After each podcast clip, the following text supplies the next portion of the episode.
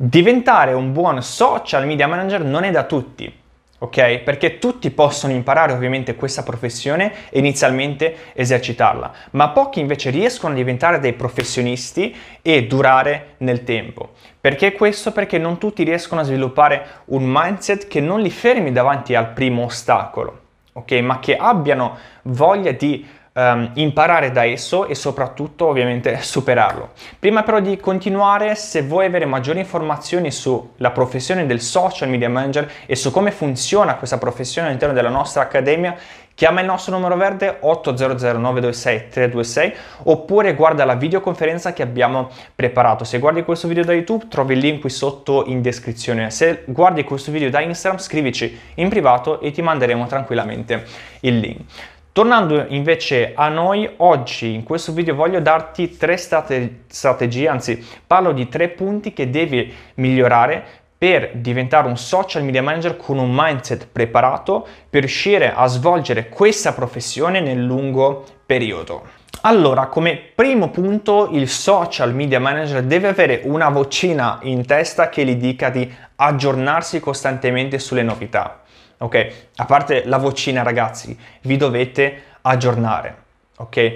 Il mondo si sta modernizzando in modo esponenziale, se non ti aggiorni rimani facilmente indietro, ok? Soprattutto su internet e sui social ci sono novità tutti i giorni o quasi, ok? Quindi deve diventare una vera e propria abitudine. Ok, il fatto che ti aggiorni deve diventare un'abitudine perché se non lo farai rimarrai indietro e non riuscirai più a portare risultati. Il secondo punto invece è l'organizzazione.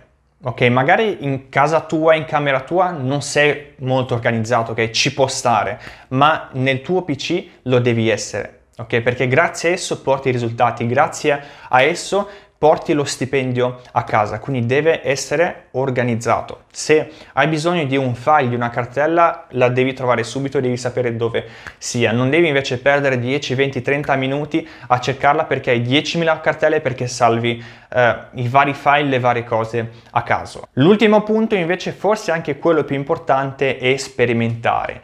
E per farlo ovviamente non devi avere paura di fallire. Perché ti dico questo? Perché conosco molte persone che ehm, hanno paura appunto di fallire e quindi vivono una vita limitata. Ok, sia nella vita privata che nel lavoro hanno magari moltissime potenzialità, ma hanno paura di fallire e non fanno mai questo primo passo.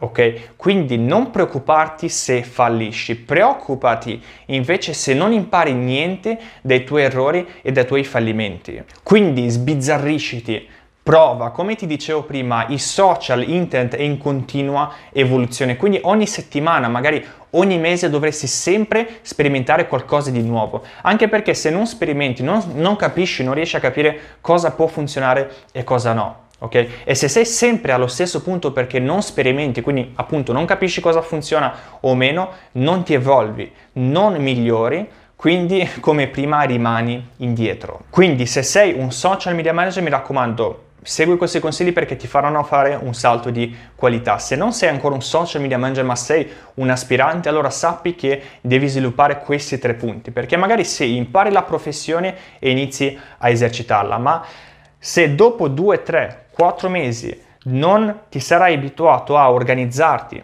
ok? A ehm, aggiornarti sulle novità, sulle ultime novità o a sperimentare, il tuo percorso sarà veramente molto molto breve.